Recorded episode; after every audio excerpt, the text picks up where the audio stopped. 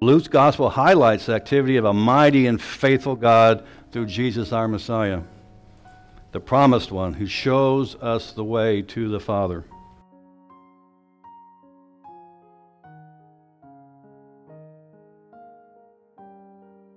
Messiah, the Lord, fulfills what is typified in the three anointed offices of the Old Testament prophet, priest, and king.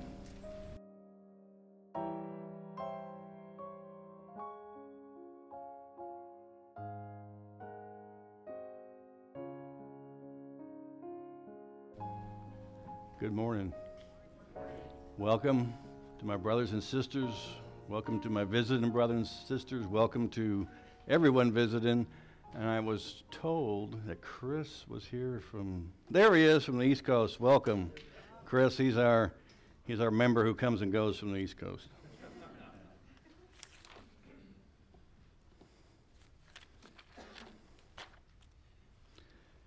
So last year we were looking in Luke, Luke 3, and we worked our way down from Luke 3 1 to 22.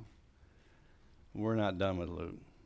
We will not be done with Luke for a while, as we will see. But what I want to do, as I was going through this in much prayer, is the Word of God is a valuable gem. Very valuable. And we can turn this gem and we can look inside this gem and we can meditate on this gem. And we can learn, and God transforms us as we meditate on this gem. And so we're going to take, go back into Luke 3, 21 through 38, and we're going to start there. But I must say, as those who know me, and I convey this, this is a very heavy, overwhelming privilege. And it's a godly fear to be up here and preach when you realize that this is the Word of God given to us for life and faith. And so when we're asking for prayer, Guga and I both, we are very, very serious because when we are preparing and working through here, the humbleness and the fear and the reverence and the battles are real. Because the enemy does not want this word to go forward, as we will see later on. So it's very important. Prayer does matter. So please do not stop. So, as I said, we're going to be exploring a little bit of the baptism. We'll go into a little of the genealogy. But we want to look at the relation to the history of redemption and the person and work of Christ here. Jesus is declared to be the Son of God by a heavenly voice. And the Holy Spirit rests on him in power, visibly comes down, and empowers him to be the perfect, obedient Son of God and fulfilling his ministry and confirming Jesus' status as the Messiah. This is where we're going. And as a Messiah, the Lord fulfills what is typified in the three anointed offices of the Old Testament prophet, priest, and king. So please open your Bibles to Luke 3. We'll start at verse 21, and please stand as in reverence and respect for this, the Word of God. And I will not be reading the whole genealogy. You will not have a Texan butcher Hebrew like this, okay? So I will pick certain out to names out and, and we will go from there. Verse 21 Now it happened that when all the people were being baptized, Jesus was also baptized. And while he was praying, heaven was opened. And the Holy Spirit descended upon him in bodily form like a dove, and a voice came out of heaven You are my beloved Son, and you I am well pleased. When Jesus began his ministry, Jesus himself was about 30 years of age, being, as was supposed, the son of Joseph, the son of Zerubbabel, the son of Shealtiel, the son of David, the son of Abraham, the son of Noah, the son of Abraham, the Son of God. Heavenly Father, who inhabits all eternity, God the Spirit, please fill me and empower me to deliver your word faithfully today. Holy Spirit, give me the strength I need to preach despite my many, many limitations and my many weaknesses. Your word does the work, my Lord and my King. May your word be profitable in all of our lives. I ask for the believers, the dear saints, that we will understand and apply your truth, and the word, word will truly transform us more and more into the image of Christ. I also pray for those who do not know you that you will open the closed hearts to believe the truth that salvation is only through the Lord Jesus Christ, and that all of us, all of us need to be saved. Produce in us a conviction of sin and a deep repentance and a living and fruitful faith in our Savior, the Lord Jesus Christ. Let the words of my mouth and the meditations of my heart be acceptable in your sight, O Yahweh, my rock and my redeemer. Lord, speak through your word, for your slaves are listening. I ask this for your glory and your glory alone, in the name above all names, our Lord and Savior, Jesus Christ. Amen. You may be seated.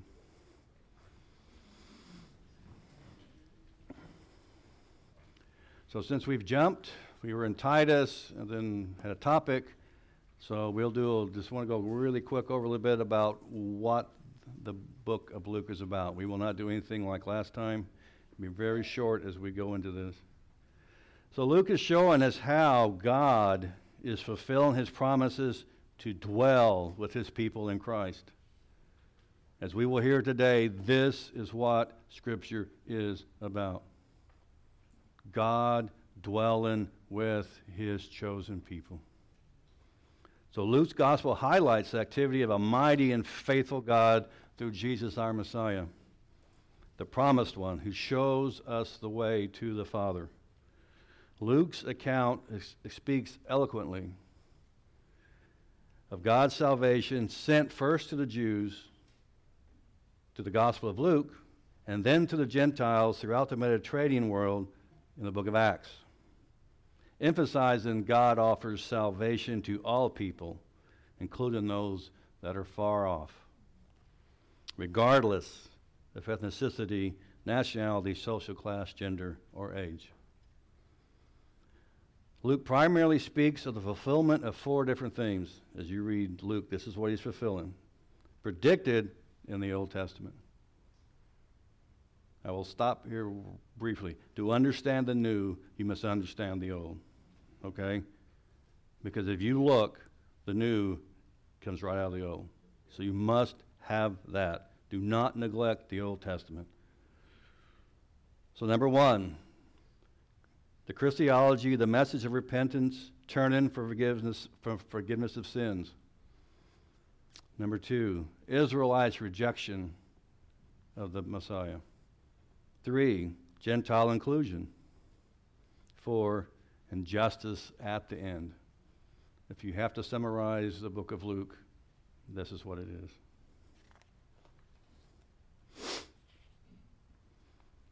So if you look at that genealogy, in contrast to Matthew, Luke's genealogy mentions no women. There are no explicative words in addition to the names. Luke is tracing the genealogy back to Adam, in fact, to God whereas Matthew begins with Adam, uh, sorry, Abraham. What's unusual is that all known genealogies trace back to human figures, but not Luke. If you look, Luke alone traces back to God Himself.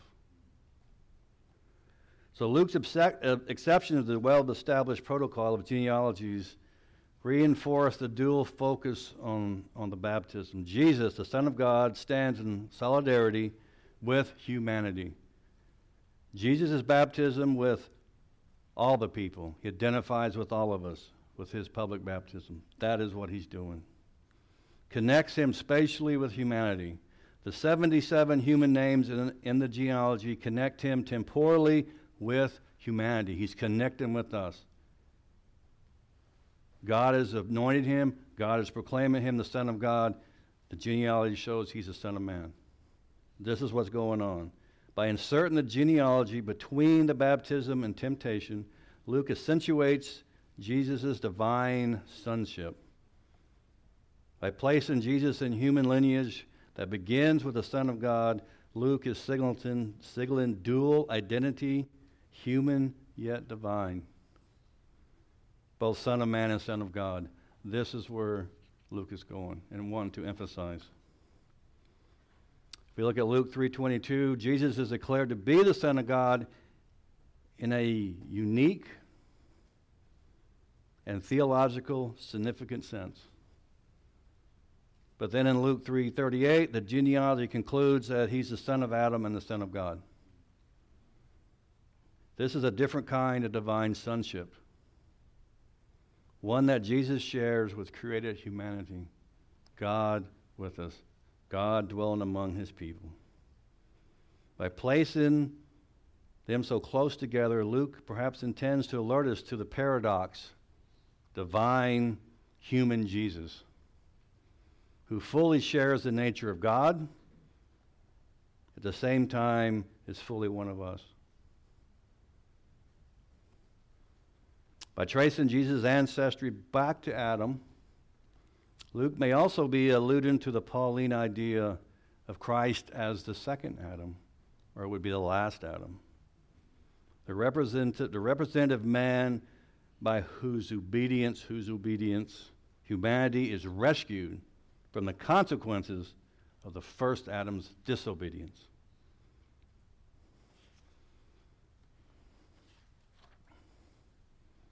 So Jesus is declared the Son of God by a heavenly voice, and the Holy Spirit rests on him, empowering him to be perfectly obedient to God in fulfilling the ministry and confirming Jesus' status as the Messiah. The genealogy concludes that he is the son of Adam, the son of God. Very, very important. We'll just keep talking about this. This is a different kind of divine sonship. One that Jesus, Jesus shares with all created humanity. Jesus is the long expected Son of God, the better and greater Adam, the greater Israel, the greater David, who fulfills the threefold Old Testament Israel ministries of prophet, priest, and king. As Messiah, the Lord fulfills what was typified in those three offices. And that is where we're going today. We're going to start looking at the threefold office of Christ. And it will take us into next Lord's Day for sure. And so I want us to understand the significance of this this threefold ministry that Christ fulfills that the others could not, the types. So, although Christ's office as mediator is one, theologians speak of Christ's threefold covenantal office, also known as the munus triplex. Okay? Munus being office, triplex being threefold. He fulfills, the one fulfills the three. Christ's work has great unity being the work of one person, the only mediator. As Bavinck has said, no single activity of Christ can be exclusively restricted to one office. He does not just perform prophetic, priestly, and kingly activities, but is himself is the whole person, prophet, priest, and king. And everything he says and does manifests that threefold dignity. Letham also wanted to say that Christ is the prophet, priest, and king simultaneously and continuously. We have three offices for one for us to understand, but it's simultaneously. The Lord Jesus Christ was sent by the Father to serve as the prophet, priest, and king of his chosen people. As we go into this, let's keep in mind these very important facts that Jesus Christ, Jesus the Messiah, is not our little buddy. Okay? We see this in this world, it gets more and more. The Lord Jesus is not our genie. We don't rub a lamp and we get what we want. He's not around 24 7 to grant us things to keep our life comfortable, on call, always on call. We're in some kind of trouble. What we need to understand is that Jesus Christ, the Lord, the Lord Jesus Christ, is both fully God and fully man. He is simultaneously perfectly divine and perfectly human, having two complete and distinct natures at once. So if you understand this, you can explain to us the Trinity. Because it's the same mystery, it's incomprehensible in our small, little, finite minds. And He is the King, the priest, the prophet that we all desperately need. Because of Christ's threefold office, it perfectly matches the need created by sin. As Beeke and Smalley wrote, First, sin is refusal to hear the divine word and to respond with faith and faithfulness, with the consequence of foolishness and spiritual hardness towards God. This Christ that we need desperately heals by his prophetic work. Second, sin is rebellion against divine authority. Make no bones about it. And transgression of his law. With the consequence of guilt and liability to punishment upon the sinner, this Christ we desperately need asphyxiates, expiates by his priestly work. Third, sin is missing the divine mark and failing to fulfill the purpose of one's being as God's image bearer, with the consequence of moral pollution that excludes the sinner from serving in God's holy presence. This Christ we desperately need overcomes by his kingly work. God's original covenant was with Adam. So, to understand these offices, we must go back to creation. Because Adam was created as God's son, the king, the priest, and the prophet. So I kind of fooled you. We're starting in Luke, but we will stay now in Genesis the rest of the time because we must understand how God set it up in the beginning. Okay? So God's original covenant with Adam constituted him to function as a ruling king, a worshiping priest, a revelatory prophet, in the Garden of Eden, Genesis 2. We can start by turning over there. 15 through 17. A threefold office rooted in his capacities as God's image bearer. Genesis 1 26, 28. Adam's sin, Adam's sin broke the covenant of paradise, corrupted the image of God, and caused man to fall from his high office in which he was appointed. Christ is the last Adam. We can look at 1 Corinthians 15. And the image of God, Colossians 1:15. The threefold offices reach consummation in him, in the Lord Jesus Christ. So,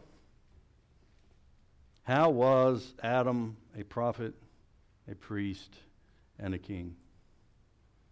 So let's start from the beginning the beginning. Genesis 1 through 2. So God creates a vast cosmic temple where he dwells and sovereignly rules. In the beginning, God created the heavens, there's the cosmic, and the earth, now the physical.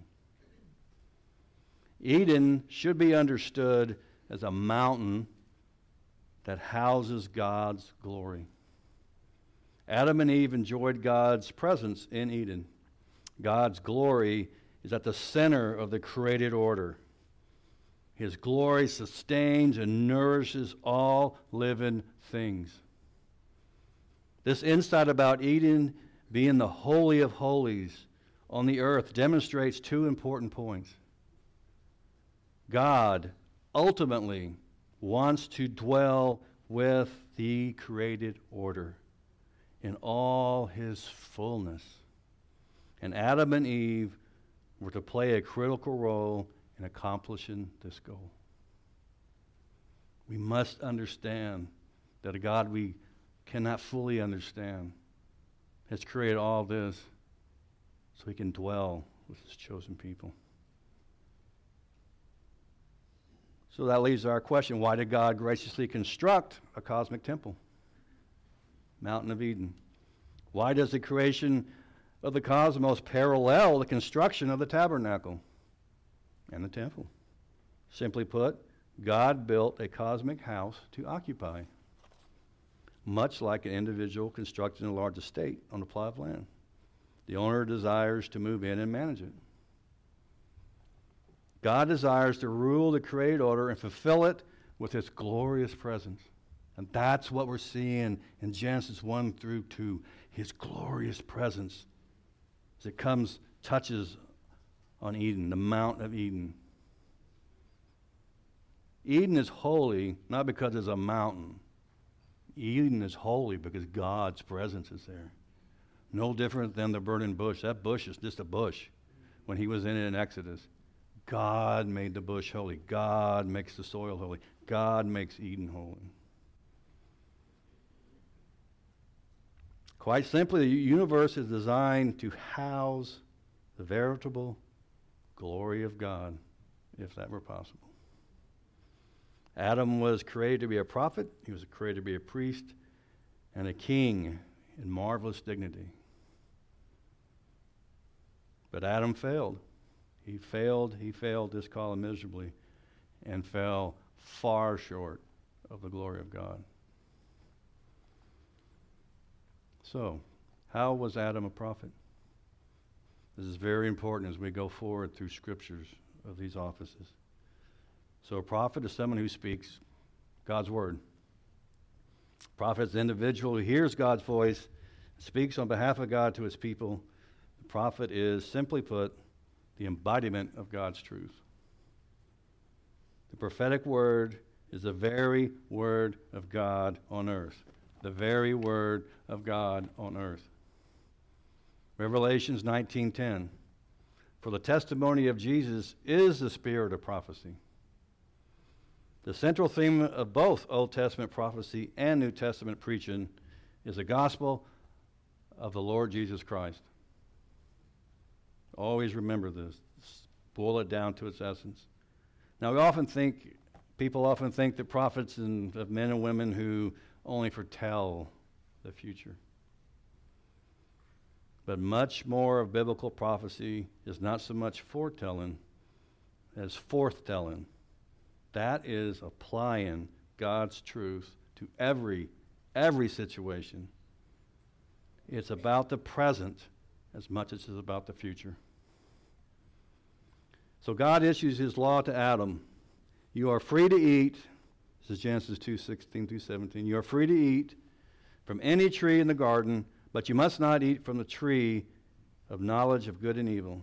For when you eat of it, words are important. When you eat of it, you will certainly die. Together with a divine commission to be fruitful and increase in number and subdue the earth, in Genesis 1:28, Adam must take this prohibition to heart. He must meditate on it. He must relate it to his wife. That's his job. As Adam's family grows, his prophetic role will inevitably increase since more teaching will be required, more people. The first man is responsible to learn how the Genesis 128 commission concretely relates to all of life. Adam must learn how to increase the territory of Eden. He's to go out and hold the earth, right?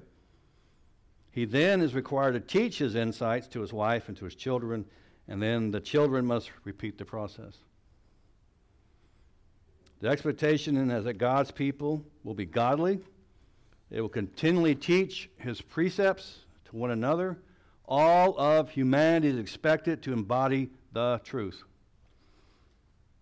Adam and Eve's prophetic role in Genesis 1 through 2 therefore manifests itself in two ways exemplifying God's law and communicating it to others. How was Adam a priest?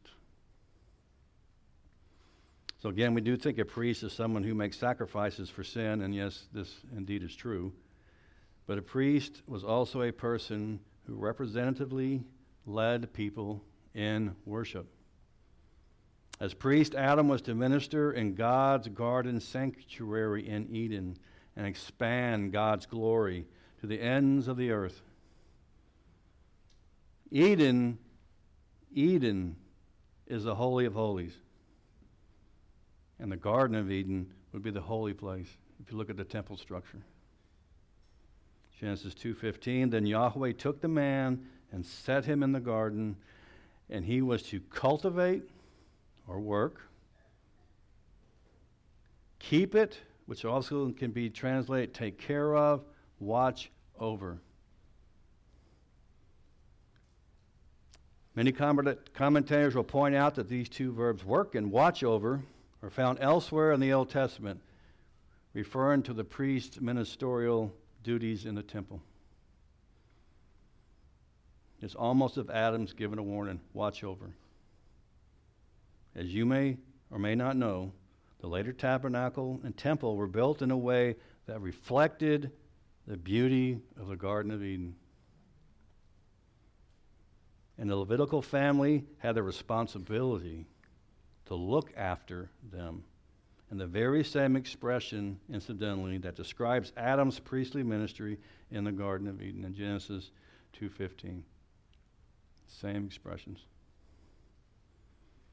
So Adam is in charge with transplanting Eden and extending it beyond the mountain. He's quite simply commissioned to expand God's presence. As Eden expands, so does God's glory. We don't know how this would work it's not written in the text, but we can at least be confident that Eden was to encompass eventually the entire earth. Ultimate, uh, the ultimate intention of humanity is therefore the, oh, the whole earth to be filled with God's images that radiates His glory. That's the original intent. But this has not changed, has it not? Matthew 28 20. Go therefore and make disciples of all nations, image bearers, glorifying God. So, the last one how was Adam a king?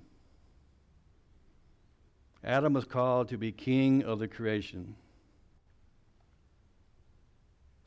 He was explicitly given dominion he was, in his own sphere, a miniature reflection of what God is to the whole creation, created cosmos. Adam and Eve were created as vice regents over the created order. Simply stated, the vice regents rule on behalf of others. They do not rule independent of the supreme ruler. In Genesis 1 and 2, Adam and Eve are to remain utterly dependent on God and extend, extend His rule throughout the earth. That's what they're to do. Adam and Eve, and presumably their family line through the generations, would extend that garden until it filled the whole earth with beauty and order. That's not what we see now. No beauty, no order. Adam's first accomplishments as king. Now, Lord God formed the animals out of the ground, and he brought the animals for him to be named. So when he names those, that's showing his sovereignty. So as God sovereignly named the various facets of the cosmos, so too Adam executes his rule by naming the animals. In doing so, the first man is discerning patterns within the created world and assigning function.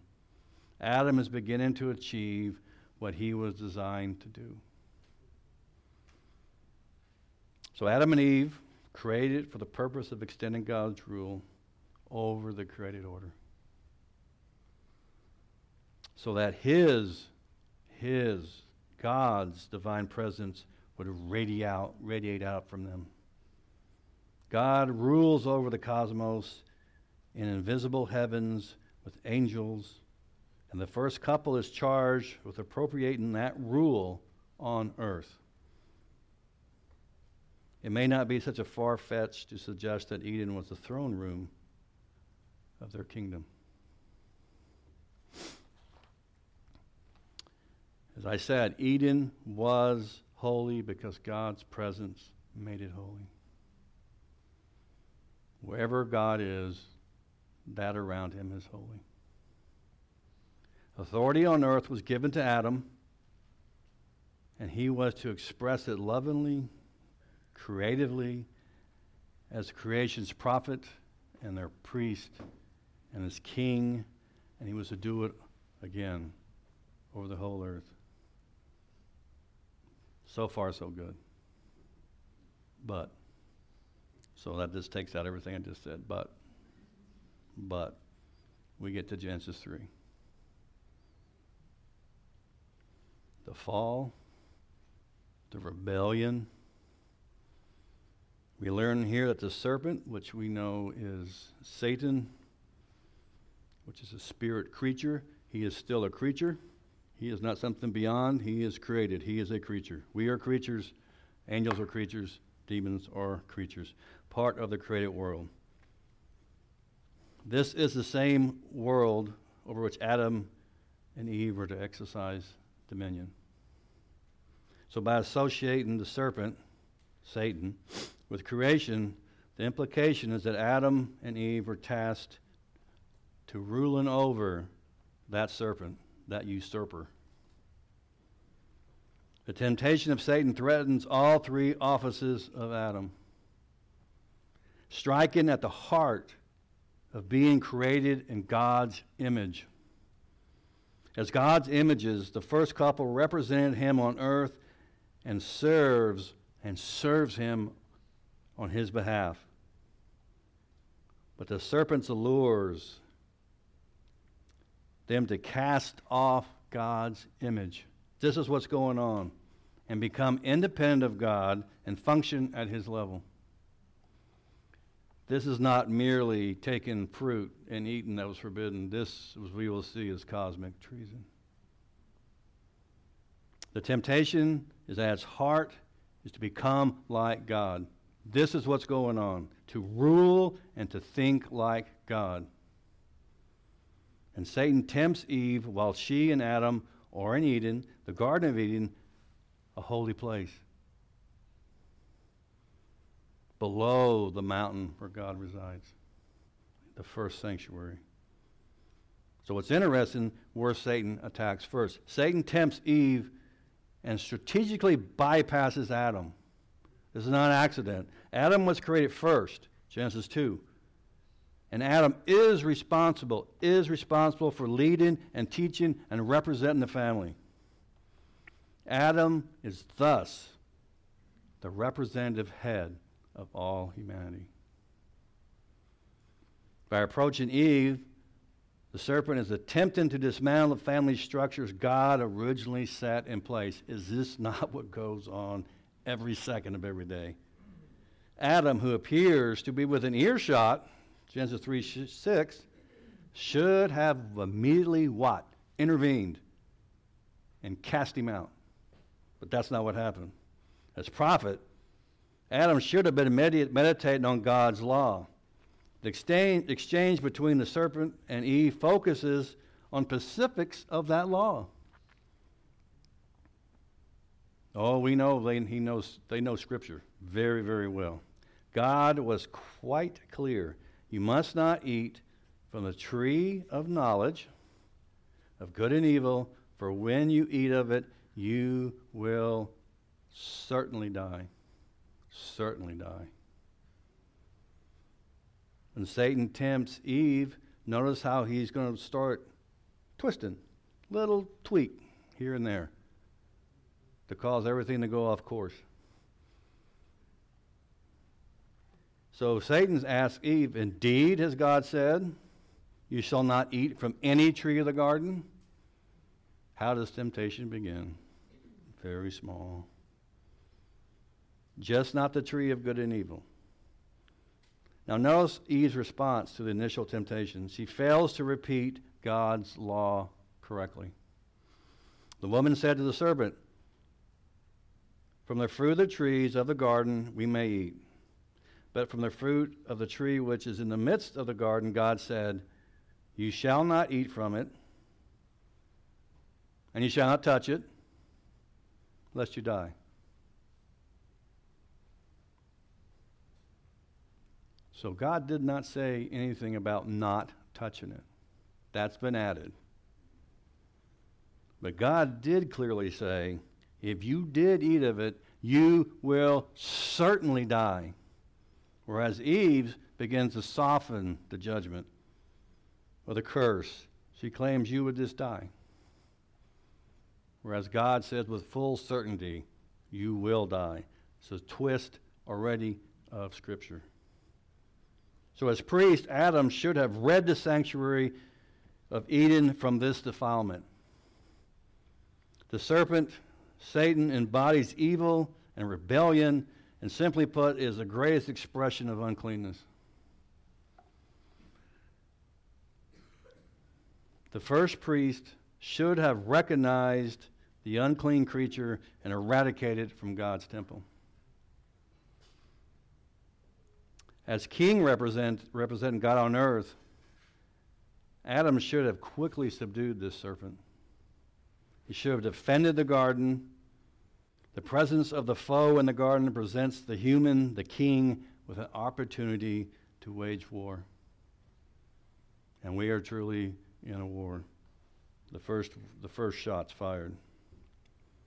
The fall reveals that Adam and Adam and Eve failed to live up to their identity as images of God. God designed them to rule, to worship, to embody God's law.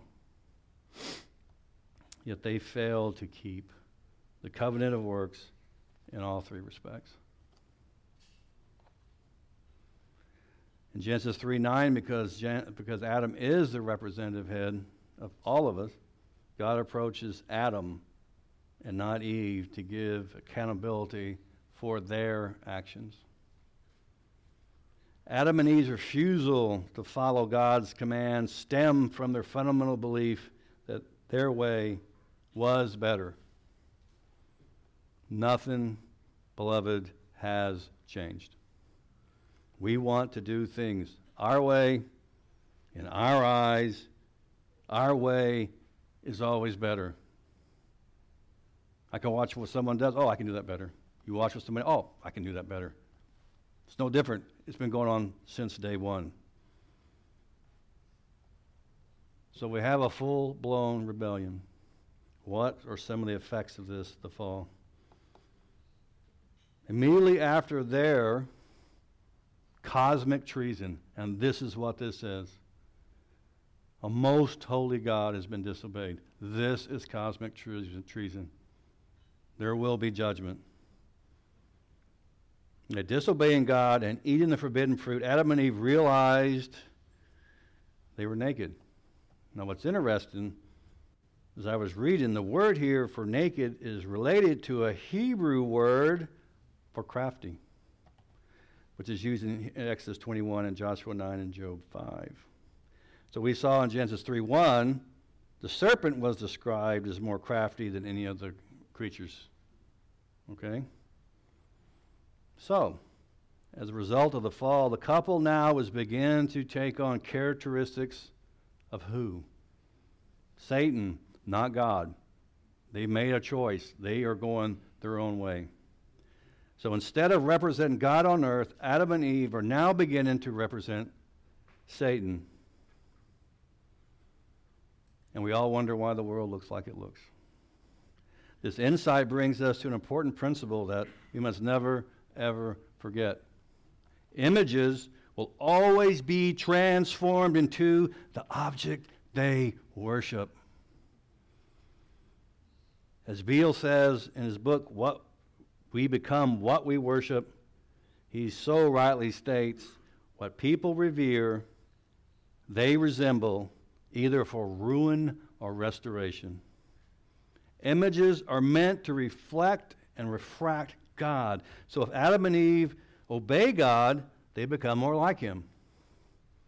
Their divine images, image was become more and more aligned with God's character.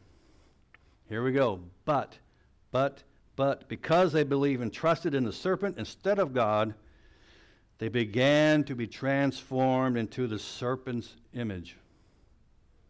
Instead of manifesting the traits of God on earth, they and their descendants would manifest the traits of the serpent. In the following verses, Adam and Eve shift the blame, yep, and are unwilling to answer the Lord truthfully. They, like Satan the serpent, are attempting to deceive. They are acting like their new father, the father of lies. So God then outlines the curses that he will execute because of their disobedience.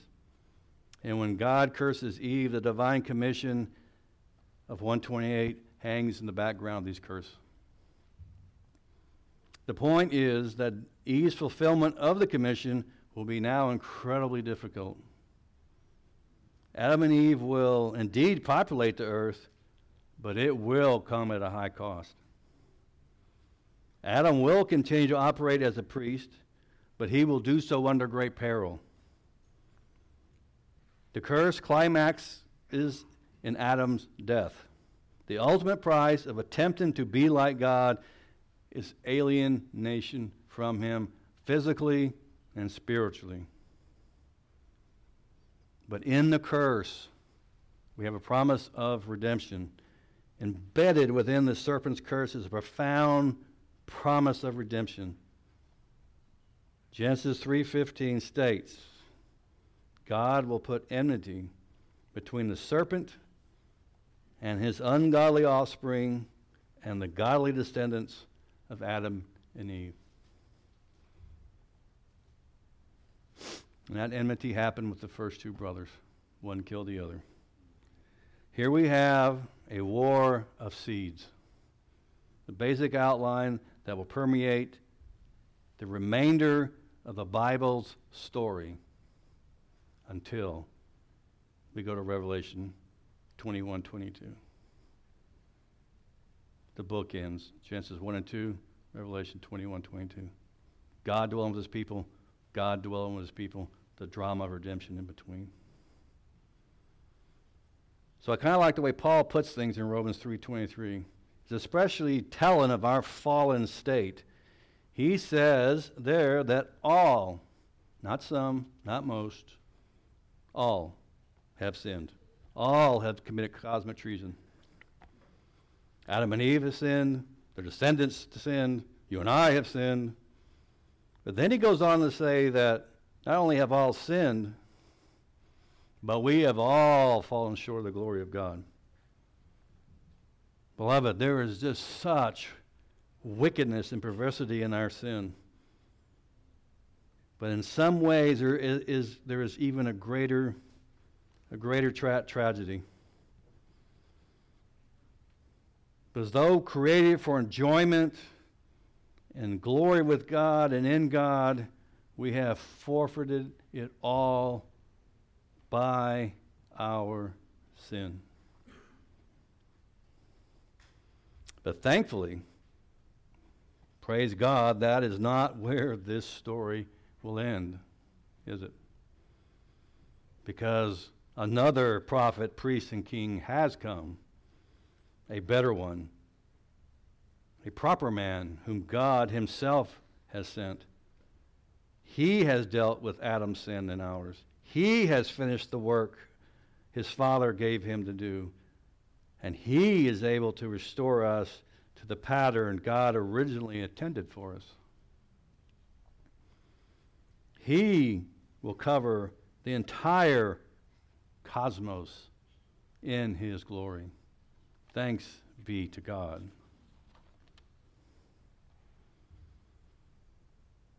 So, because of original sin in Adam, we are by nature children of wrath, and rightly so.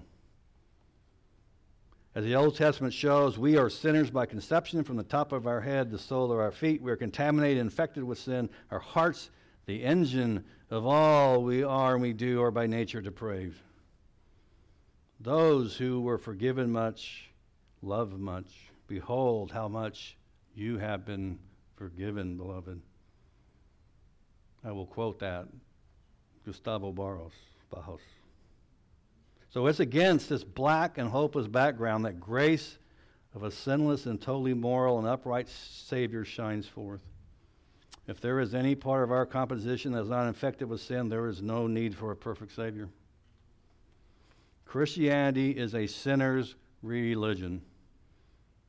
We must see our state and condition as the Bible, the Word of God, declares us to be. We are so completely lost without a Savior. And this is the story of the drama of Scripture. Again, Genesis 1 through 2. God is dwelling with his people. The whole, the goal, that is the goal. Genesis 3 to Revelation 20, God's glorious drama of redemption of his people, because all have gone away. And then Revelation, if you look at 21 22, what is God doing? He's dwelling with his chosen people. So if someone asks you what the scripture is about, there you go. Very, very concise. And I like what Michael Morales writes as we finish up. The glorious drama of redemption is our triune Lord making a way for a people to dwell in his presence and behold his glorious face life with God in the house of God. This was the original goal of creation of the cosmos, and which then becomes the goal of redemption, the new creation. Enter in the house of God to dwell with God, beholding, glorifying, and enjoying Him eternally is the story of the Bible. The plot that makes sense of the various acts and persons and places of its pages the deepest context for its doctrines. For this ultimate end, the Son of God shed his blood and poured out his Spirit from on high, even to bring us into his Father's house. In him, as sons and daughters of God.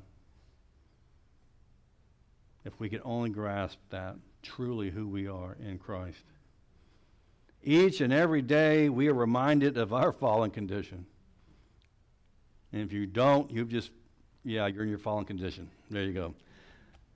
Though believers enjoy a restored image of Christ, indwelling sin remains. Hence the battle. All thoughts and actions are still tainted with sin, and the penalty for sin is for God to pour out his wrath on us and for us to be completely estranged from him not what he wanted.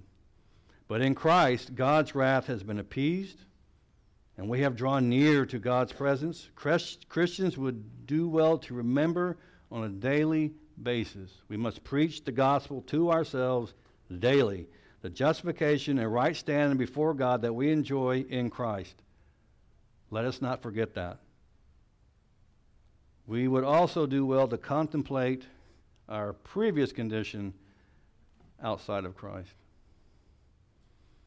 Recognizing the gravity of our sin leads to a deeper appreciation of God's grace in Christ.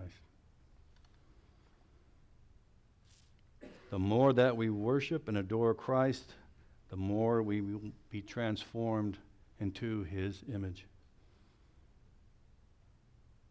This is what sanctification entails the process of becoming like Christ.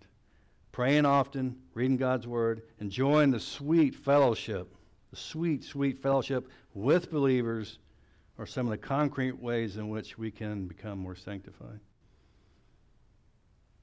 One way in which we can determine whether we are ridden ourselves of idolatry is to just take an inventory of our thoughts and our ambitions. Do we spend most of our week satisfied in Christ? Or are we consumed with ourselves? Are your thoughts and affections inward, or are they outward towards Christ? Let us pray.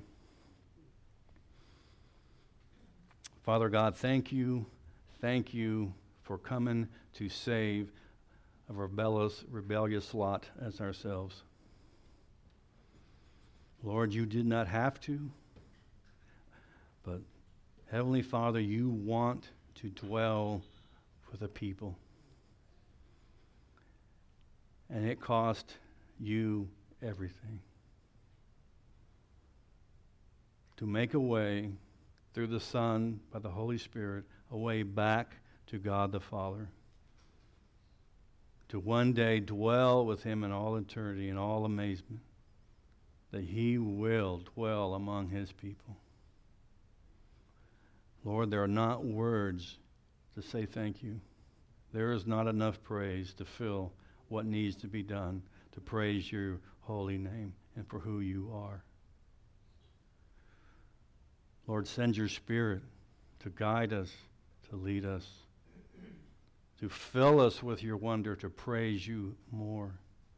Open up your word to us, transform us. We thank you, Lord, for all you have done, all you are doing, and all you will do. In Jesus' name, amen.